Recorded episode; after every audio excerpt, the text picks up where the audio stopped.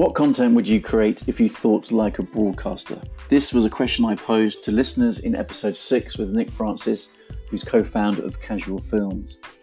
As the world comes out of lockdown, we've joined forces to come up with a framework to help you reset your approach to creating content that engages people in a post COVID world.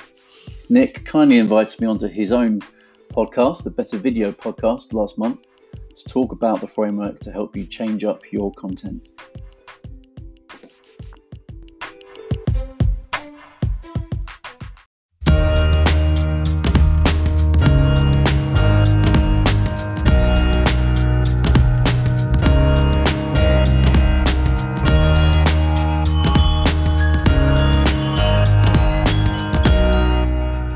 And welcome to the Better Video Podcast, the podcast that aims to make you a better commissioner and producer of branded content and business video. I'm Nick Francis, co founder of Casual Films. We work with businesses all over the world from bases in the US, the UK, and Amsterdam to help those businesses to achieve their goals with video. Today, I'm delighted to be joined once more by Chris LeCan Harwood. Chris is a content marketing and social media strategist and the host of the Employer Content Marketing Pod. He spent much of the last 18 years helping businesses, large and small, to market, communicate, and recruit more effectively. That experience makes him perfect for today's discussion. So, Chris, how's it going? Yeah, good. Thanks. Good. Thanks, Nick. Thanks for the invite again. It's it's always good to always good to have a chat. A couple of weeks ago, we talked about um, what brands brands being broadcasters actually means because that's a you know part of your book that you'd um, you covered off. And and you know, we were chatting and thought today actually we'd join forces and, and talk about coming out of this kind of current crisis and and how communicators can reassess their approach to content. Um, and we've put we've put our heads together and we've we've pulled together a bit of a framework that um, your listeners can can go away with and uh, and start putting into action. For sure. I mean, you know, we are. It does feel a bit like we are, if not through the the virus completely, um, or even maybe you know we've still got a bit of the, the rump left to go. Um, mm. You know, we're we're starting to talk about reopening our societies and you know phased reopenings. I think you know obviously the world's going to be um, fairly abnormal for some time to come. Um, but you know, whether we go back to work um, on Monday coming or in on some Monday in a couple of months' time, the fact is that the crisis that we've just been through will have like really massive implications for the businesses um, that we we've been working with. Obviously, um, you know, as casual and and and for you as well, Chris. Mm. and you know, there was there's all sorts of different talk about, you know, are we going to see a really significant bounce back? There was a very major bounce back after the 1918 flu. Um, so, you know, maybe, maybe like, you know, while we might see, you know, 40% uh, fall in GDP this year, maybe next year we might be a, a jump of, you know, 50, 60%. So, mm. you know, that could be really quite significant. I mean, I guess whatever happens, the what has happened requires a slight change or at least a reassessment in in the approach to the content that we're all mm. sharing. Definitely, I, I found that you know it's it's since the pandemic, you know, it's really been where brands have, have not been able to kind of push their product as much as they've mm. been able to before um, for you know a number of reasons, and and for me that's that kind of that's quite a nice challenge to set, which is you know what what does our content need to do if if we are not focusing on the vacancies because there's been a recruitment freeze, for example. What do you mm. do when you don't have that that to say? Um, and so I think that's that's where this kind of conversation has, has come from. Really, is because in the episode that we did last um, on my my pod, um, it was really saying, okay, well, if you're in a meeting room, you know, talking to your talent attraction colleagues or your marketing colleagues, it's like ask the question, you know, what content would we produce if we were a broadcaster? And I really think when you ask yourself that question, there's a massive chance in your content being very, very different. Um, mm. So, kind of wanted to kind of go back to really talking a bit about actually what broadcasters being a broadcaster really really means. Yeah, so I guess in its most basic term, being a broadcaster, in the, certainly in the way that I talk about it in the book, is uh, you your core product is the content that you produce. Um, and I guess the reason why it's important for brands to have that mindset is that the their content that they're sharing has the ability to build brand value in the same way that any other product that they produce does. So, you know, if you're a luxury car manufacturer, um, you obviously take every take the cars that you produce extremely seriously. If you create, you know, leather jackets or um, you know, even mouse mats for for people who uh, are aficionados of your brand, um, they will assess those products by the same um, criteria that they assess. I mean, mm. criteria is the wrong word, but um, they will, you know, they they all form part of the perception of your brand. So if mm. you're producing high quality cars and you create a leather jacket that just falls apart, you're damaging the perception of your brand in the person who for the person who bought that um, mm. that jacket. Now, the, the, fact is, like you know, as as as broad, you know, as as uh, as content marketers, we need to just be thinking like you know how is the content that we're sharing going to affect the perception of our brand and how is it potentially going to be used to build brand value um, or can it be used to build brand value so if we're sort of thinking about like you know what kind of content should we be producing i'd kind of bring it back to kind of the core principles of thinking well you know who are our audience um, and you know how do we make sure that we are creating content that that maps onto you know what their you know desires and interests and motivations mm. might be. Um, you so, talked about um, you talked about BBC, didn't you? Um, when we've chatted before about how they approach um, things in terms of kind of being in it for the for the long game. Yeah, yeah, and, and the idea that you know, I mean, you know, they're obviously the BBC think about this thing like this, but then the you know all like major networks think about building a lifetime relationship with, or certainly kind of traditional networks think about building a lifetime relationship with their audience. Now, you know, that may be for someone like the, you know, the BBC creating like kids TV to kind of hit, hook kids in from an early age right through um, to all the different content that they create for you as you move through school and uh, through university um, or secondary education uh, or further education, and then into the workplace, um, and you know, catering for all the different interests of all the different people. Mm. Um, I guess you know, obviously, from a branded brand standpoint, you're not going to create that kind of breadth of content. You, you just couldn't possibly hope to. But if you can think about like what is the what's your customer life cycle you know who are the people who are going to work with you who are the people who are going to buy your products and you know how can you make sure that you're sharing content from um, as early in that process as possible to try and build their perception and brand value um, then uh, yeah it, i don't know it's just it's a it's kind of a, it's, it's a more positive way of talking about it it's something you know when we were talking before chris that you were sort of said that like if you can come at it from that mind frame, um, then you're going to then the content that you create is going to be different. Um, mm, absolutely. It's interesting. Yeah, think... that no, sorry. On. Well, I think it's you know it's this idea of like you know I go on about it endlessly, but like this idea of like what are you trying to achieve? It's like what's beginning with the end in mind.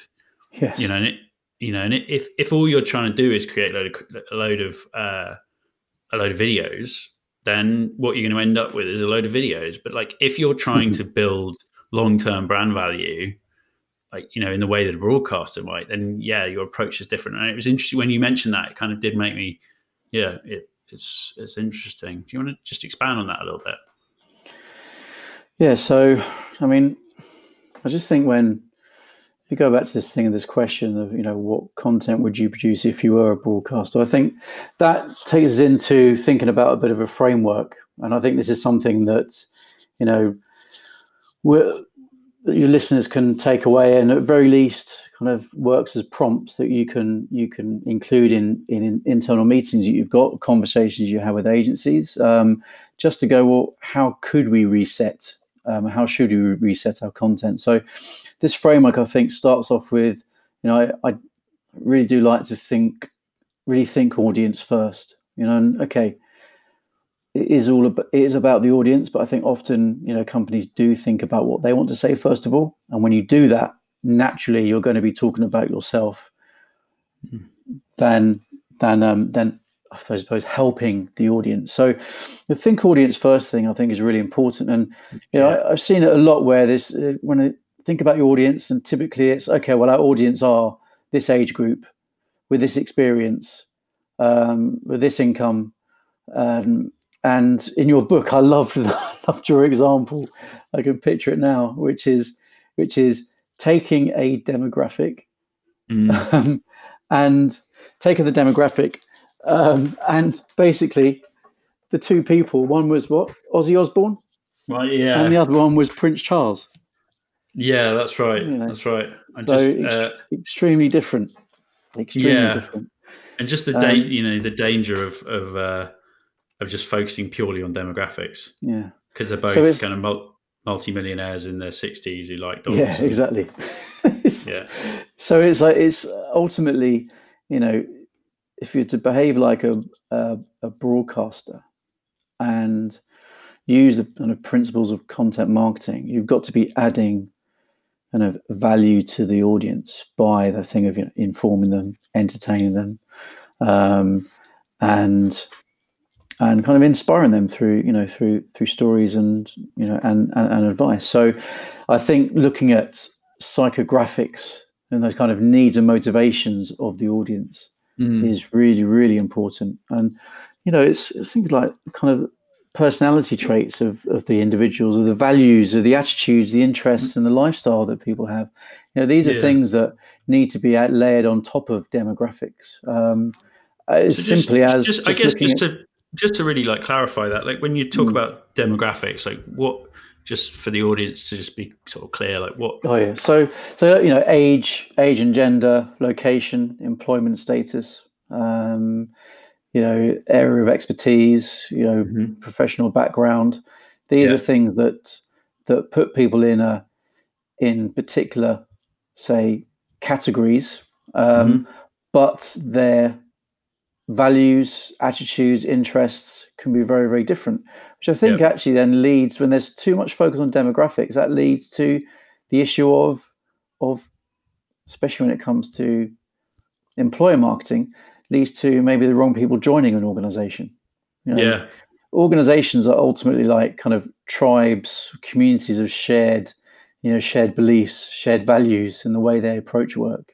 Um, yeah. So ultimately that's what that's what is is a brand, is, is an employer brand. Um, so it's really important to uh, kind of really look at those psychographics um, yeah, as on absolutely. top of the demographics. Otherwise, you know, you don't you don't get um, you don't get the right people. And and um, I can't remember the exact stat at the moment, but it's um, Gallup did did the, the global workforce report, um, mm-hmm. and a massive number. I think it was about seventy five percent of people they'd um, researched globally um, said they were disengaged um, yeah.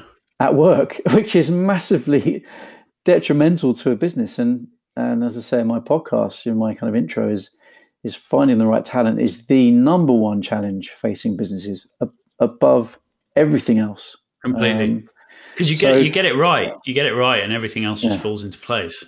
Exactly. If you exactly. can get the right people, they solve all the other problems. Exactly, and Branson talks about it, doesn't he? Although mm. obviously there's loads of stuff going on with, with that at the moment with, with yeah, Virgin, but but you know, look after your employees. Yeah, he has, isn't he? You know, yeah. so the whole thing of look after your employees and your, yeah. your your customers will be happy is something that feels a little bit awkward. But you know, he's he's right. he's, yeah, he's absolutely right. So so I think um, I think that thing of think audience first is is something that can seem quite obvious, but you know, on top of the demographics, really look at those psycho, psychographics. Talk to your yeah. people. You've got employer brand research. You know that that should have that. You would have had, you know, um, conversations with focus groups, um, internal focus groups that will give you this kind of psychographic information and and just build those personas. Now, you know, if you have them, great. If you don't, just get into a room and start scribbling stuff on on a wall. Mm. Um, mm. And at least you have a starting point um, that you can either just go with, use, or to take to, you know, an agency um, or you know a partner to to build out further. But just do something. Yeah, for sure. I mean, I, you know, like I, I almost feel a little bit like a broken record, uh, just going on about you know audiences and and focusing on what you're trying to achieve. Um, but it is it's incredible how uh, how hard it can be to just be completely audience focused. It's very mm. easy to say it. It's very easy to sit around a table and nod nod as at it as a concept. It's sort of it's a very different proposition to actually like really do it and potentially to create content that you know the people who are holding the purse strings don't necessarily love um, mm. because it's the right thing to do for the audience. Mm. Um, so yeah, definitely. I, think yeah. you know it's it's um it's something that is worth you know spending spending time on, and I think you know when you kind of takes us to the next part of the of the mm. framework, which is to kind of then look at once you've got that audience first you know stuff that information to hand then it's going yeah. all right well let's look at let's look at our brand and mm-hmm. what we stand for um, and then you know a classic venn diagram you know whatever is the intersection is is probably going to give you good guidance on what kind of you know stance you should have and what kind of content you should you should um, you should create um, yeah. I, I, particularly liked in your book though what you talked about which i suppose is kind of the next part of a of this framework, which is mm-hmm. which is creating true content. So what, is, what does that what does that mean, Nick? If you're create if you're sharing content, you want to make sure that it is providing as much value to your audience as possible. You know, in the same way that if you're producing a product, you want it to provide as much value to your customers as, as you possibly can. Um, now, you know, value can feel like a little bit of a, a, sort of abstract term, and so just to help people to uh, think about different ways that that content can offer value to the audience. Mm. Um, quite like the mnemonic TRUE, uh, which okay. is T R U E, mm. uh, and that stands for timely. So if you can share a piece of content at the right time um, with the audience, I mean that's a sort of that's a contextual thing, I guess, really. Um, mm. But yeah, if you can share just the right content at the right time, um, relevant, obviously, it's essential. You know, that goes back to kind of our sort of first step in the framework um, that it, it, has to be spe- like specifically relevant to that audience member. Um, yeah. Useful. Um, you know, there's a huge amount of um, value in in useful content. You know, whether that is just like relatively simple how tos or um, you know sharing kind of the, the kind of content that people can use to to like you know live maximize their lives uh, you know through like anything from kind of yoga to to as i mentioned kind of product how to's uh, recipes that kind of thing. Mm. um um ugh, hang on i'm going to do that. Uh, you which is uh, useful. Uh, so that is uh, we see a huge amount of um, kind of useful content on on youtube um, mm. and that could be anything from kind of a recipe to a training course to um, uh, yeah you, you name it really um, it's like does it have like real use, use to that hmm. audience member and then Actually, finally, just... from a from a sorry from a um, from a from a employer marketing perspective you know you think about companies and the the experience they have the mm-hmm. advice mm-hmm. they can provide you know especially from an early careers perspective um, and also from an experienced professional's perspective experienced professional's perspective there's there's a lot of useful advice um, mm. that can hmm. be provided and i liked what you talked about in the book about um, was it newsround at the bbc yeah how actually that kind of brought things absolutely back to basics um, yeah it's really interesting. It's that has that that idea that that kind of little anecdote has kind of just so I don't know sort of call on it all the time because it just it really reminds you uh, just how important it is to to boil down the information that you're sharing. And in a hmm. nutshell, mm. um, when I was working at BBC uh, Breakfast News, they did an audit of all of the different uh, news outlets mm. that uh, that the BBC had at the time. So everything from the kind of big flagship nightly kind of late night n- news programs. Um, uh, like Newsnight uh, for people who know it, or like the Today program on the radio in the in the morning, which is like their sort of real kind of masthead programs, right through to um, Newsround, which is what, what kids it's, it's, the sort of it's designed for for um, tweens, I guess, and and, and mm. teenagers, um, and across all demographics, um, all age groups, the the content, the news programs that got the most positive responses from the focus groups that they did up and down the UK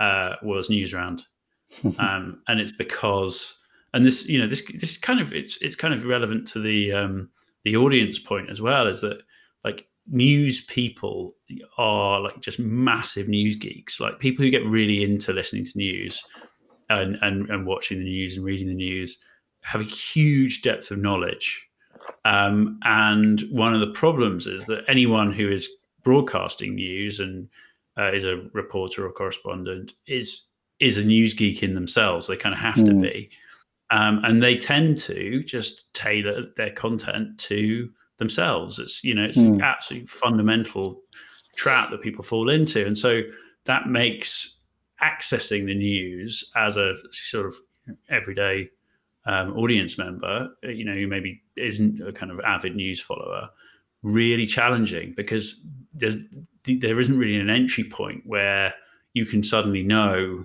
you know, who the president of Syria is, or you know, mm. whoever, you know, because it's all assumed. You know, it assumes yeah. that you know the, you know, you you know the the the, the background to to nine eleven. It assumes you know, you know, and it, and people don't. Mm. Um, and and that's just it's a really valuable um, point for, for for all communicators really is like keep it simple and make it accessible mm. um, and you can you know in a way you can almost struggle to make things too accessible mm. um, so yeah and then finally it's just he, he is is is entertaining mm. um, you know make content that entertains people uh, particularly at the minute you know like there have been so many like you know how to work from home and how to look good on a webcam and certainly a casual like we've shared quite you know we've shared our fair share of those too um, mm.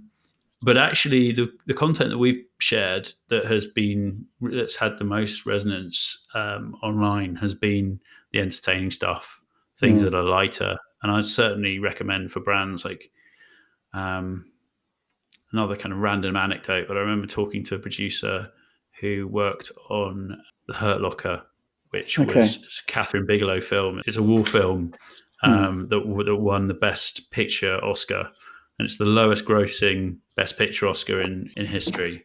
Mm. Um, and the reason for that is that people want escapism, um, and like war films are just far too real and far too edgy with all of the COVID stuff that's going on. People were looking for a bit of escapism, so mm. you know hmm. why not provide it to them? And entertainment can be can be various things, can't it? It can it can be something that something that you know um, makes people laugh. It can be something that can you know make people feel you know the other side of the emotions. Um, yeah, yeah, but, absolutely. It's, and it's important to do that because it's I think it's kind of a, about just being yourself as well. And if you know brands brands have certain values, then there will be certain things that they would naturally do when it comes mm. to entertaining people. So, so why not? Why not do it? Um, so we got so true. We got timely. We got relevant. We've got useful, and we got entertaining. So, yes, if if those if there's content that is ticking those boxes, then mm-hmm. then you're doing a pretty good thing in terms of you know trying to reset your reset your approach. Yeah, absolutely. Mm. And you know, and you know, they're, they're, they're, that's just it's not really set in stone. It's just it's a way of just trying to break down like what do you really mean by value, mm. um, to the audience. Um, and you know, like just because something is relevant does, doesn't necessarily mean that it, it can't be useful. In fact, mm.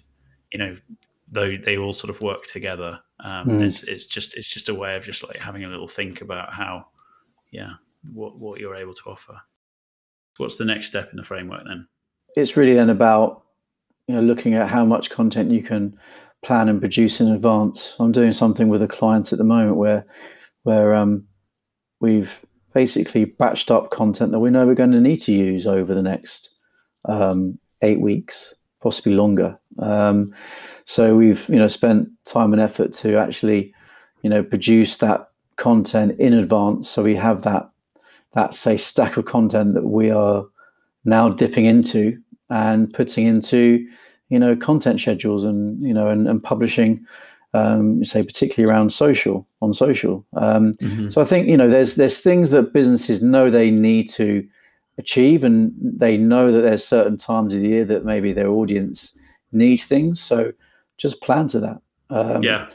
plan that and produce that in in advance. So then actually when you you have got something that maybe it's something that you didn't think of when you developed a strategy and go, oh, actually, you know what? That's something we could do.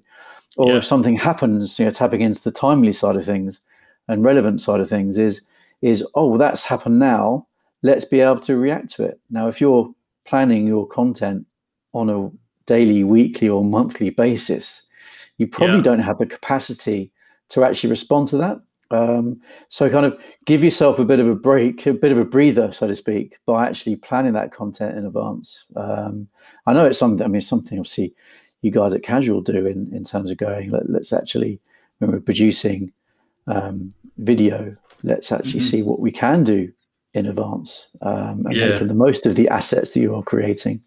Yeah, I mean, you know, the other point with that is just that like the the production is the bit that costs the money Mm. Um, you know, and having people going out shooting, like that, you know, that because you're paying people's day rates, like that, that that costs more money. Eh, you know, if you're taking that route, and it's far, far like incomparably more economical, and you'll get far more mileage out of the content you produce if you're able to think ahead a bit and lump, you know, maybe 30, 30 different out, outputs out of you know a day or two's filming um, than if you try and create, you know, create it as you go. Now, I mean, the only thing I'd say about that is that like you do want to you want to be able to iterate. So, mm. like, of course, you need to plan. Of course, you want to create as much content as you can, and and and look at like how you're going to share that through the the life cycle of your of your campaign.